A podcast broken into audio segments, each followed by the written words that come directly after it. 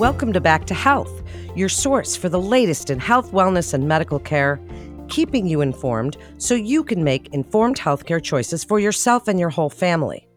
Back to Health features conversations about trending health topics and medical breakthroughs from our team of world renowned physicians at Weill Cornell Medicine.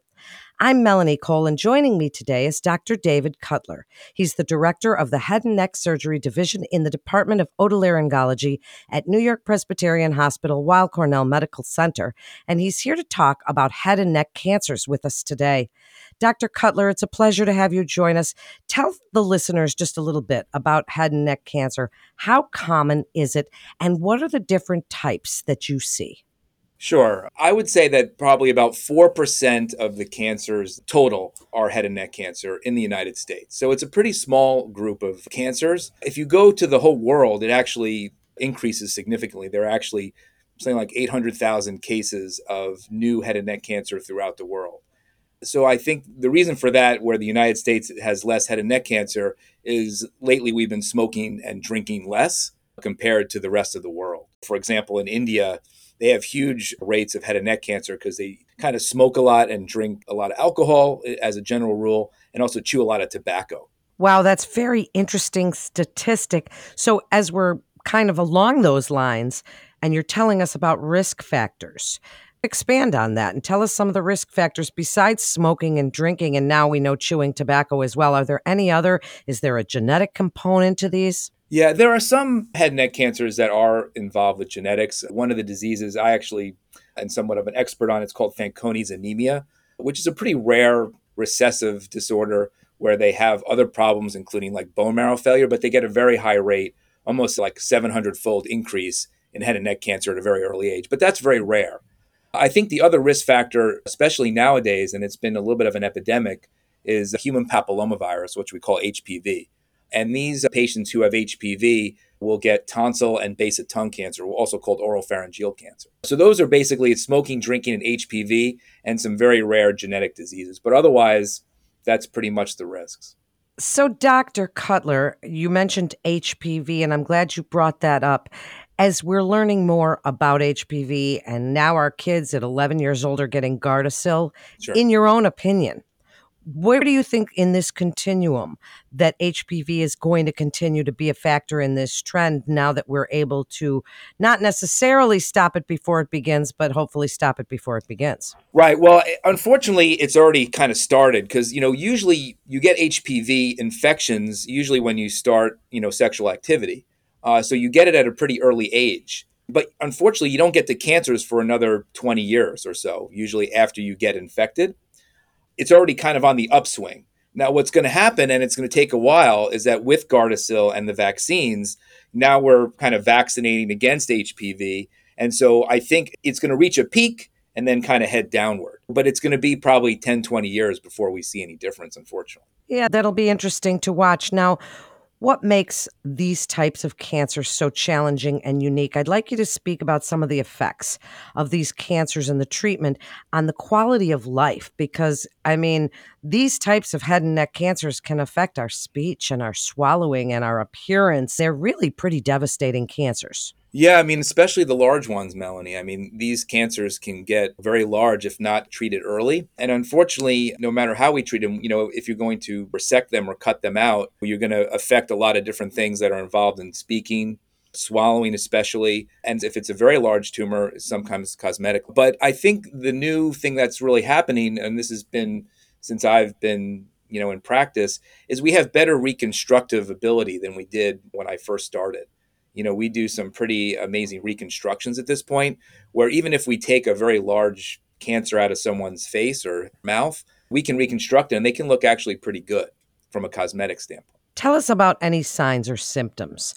When does it become apparent? Because now I find out that when I go to the dentist, they've got this little thing they flash around in my mouth, right. and he does an oral cancer check.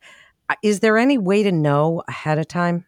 Yeah, I mean, most people who show up in my office, usually have some kind of lesion. When I say a lesion, I mean like an ulcer or a lump along their mouth or tongue.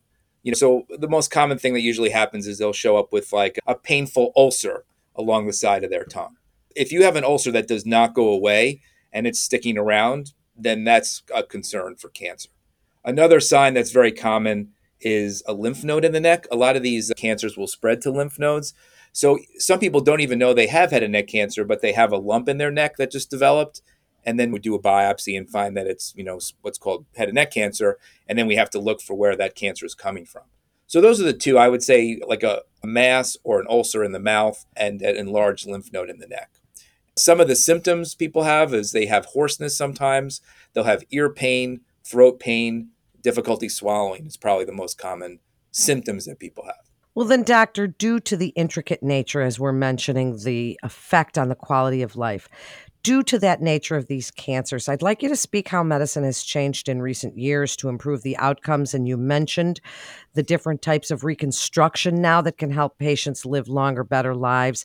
I'd like you to speak about some of the emerging technologies, improved imaging, advancements that have been made that really can help with that quality of life and indeed help with these cancers.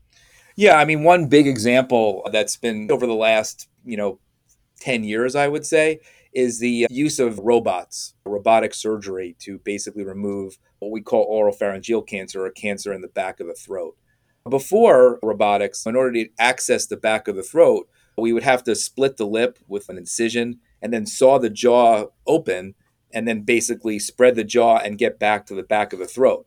You know, that was basically 20 years ago. But with the robot, now we can access all those tumors that we would have to do a bit, very big surgery to get to now with just a robot through the mouth.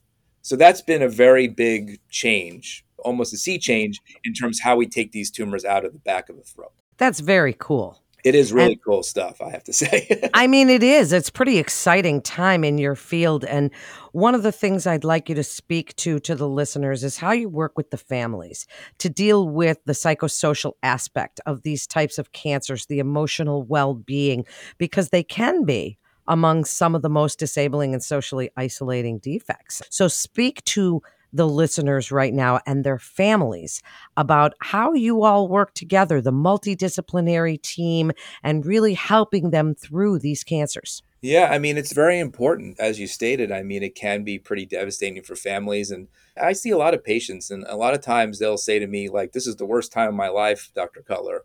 And it is. They've been diagnosed with cancer, and you know, I have to do a big surgery to remove it, or they have to get radiation or chemotherapy.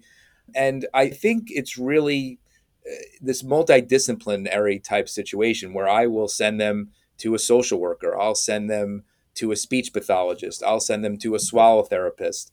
They'll see a plastic surgeon to basically do reconstruction. So, this whole team is very important to kind of take care of these patients. And I think the most important thing for me is I always think to myself when I see these patients, you know, if this was my family member, how would they want to be treated? You know what I mean? You know, what would make them feel better? And I go into, you know, seeing patients with head and neck cancer exactly like that. If this was my mother, how would this woman want to be treated? And I do it exactly that. And it's just basically trying to be sympathetic, care for them. I give every patient my cell phone number. you know, if they have a problem, they call me directly, they text wow. me. Wow. Yeah, I mean think it's important because I think sometimes in the medical field, and this is just my opinion, I think sometimes they feel like it's really hard to contact the doctor. And I think sometimes, you know, with a little text, I can make them feel a thousand times better and say, Is this normal? And I'll say, Yes, that's normal. And they send a picture through my phone. And they're like, Oh, thank you so much. I feel so much better now that it's nothing type thing. Where if they were trying to get me through my office or through the regular system, it's really hard, you know? So I, I think does help patients just to be available to them. What a wonderful philosophy of care, Dr. Kutler, because that is rare in your field. And as you say, it can be quite frustrating for patients to try and reach their doctors at the good times, much less during the bad. So I really love that you said that. What a great thing that you're doing. I'd like you to wrap up anything exciting in this field, what you see happening on the horizon, anything that's exciting in the oncology area as far as chemo, immunotherapy, sure. yeah. biologics, anything you'd like patients to hear. I think the, the most exciting thing that's happened, and this has to do with drug therapy, eh, and you've all heard of it probably on commercials, is immunotherapy. We are using immunotherapy much more common. These drugs use your own immune system to fight your cancer. They don't have a lot of side effects like regular chemotherapy, and they've been shown to be very, very successful in actually kind of shrinking the tumor and sometimes curing the patient. I've had patients that, you know, weren't going to survive very long because they've had widely metastatic disease. They go on immunotherapy and they've been alive sometimes 10 years, which is just absolutely amazing. It just didn't happen, you know, back 20 years ago. Wow, that certainly is amazing. And Dr. Kutler, thank you so much for joining us today and telling us about all these exciting advancements and what you're doing for people at Weill Cornell Medicine. And Weill Cornell Medicine continues to see our patients in person as well as through video visits, and you can be confident of the safety of your appointments at Weill Cornell Medicine. That concludes today's episode of Back to Health. We'd like to invite our audience to download, subscribe, rate, and review Back to Health on Apple Podcast, Spotify, and Google Podcast. And for more health tips, please go to weillcornell.org and search podcasts. And parents, don't forget to check out our Kids Healthcast. I'm Melanie Cole. Thanks so much for joining us today. Every parent wants what's best for their children. But in the age of the internet, it can be difficult to navigate what is actually fact based or pure speculation. Cut through the noise with Kids Healthcast, featuring Weill Cornell Medicine's expert physicians and researchers discussing a wide range of health topics, providing information on the latest medical science. Finally, a podcast to help you make informed choices for your family's health and wellness. Subscribe wherever you listen to podcasts. Also, don't forget to rate us five stars. All information contained in this podcast is intended for informational and educational purposes. The information is not intended nor suited to be a replacement or substitute for professional medical treatment or for professional medical advice relative to a specific medical question or condition. We urge you to always seek the advice of your physician or medical professional with respect to your medical condition or questions. Weill Cornell Medicine makes no warranty, guarantee, or representation as to the accuracy or sufficiency of the information featured in this podcast, and any reliance on such information is done at your own risk. Participants may have consulting, equity, board membership, or other relationships with pharmaceutical, biotech, or device companies unrelated to their role in this podcast. No payments have been made by any company to endorse any treatments, devices, or procedures, and Weill Cornell Medicine does not endorse, approve, or recommend any product, service, or entity mentioned in this podcast. Opinions expressed in this podcast are those of the speaker and do not represent the perspectives of Weill Cornell Medicine as an institution.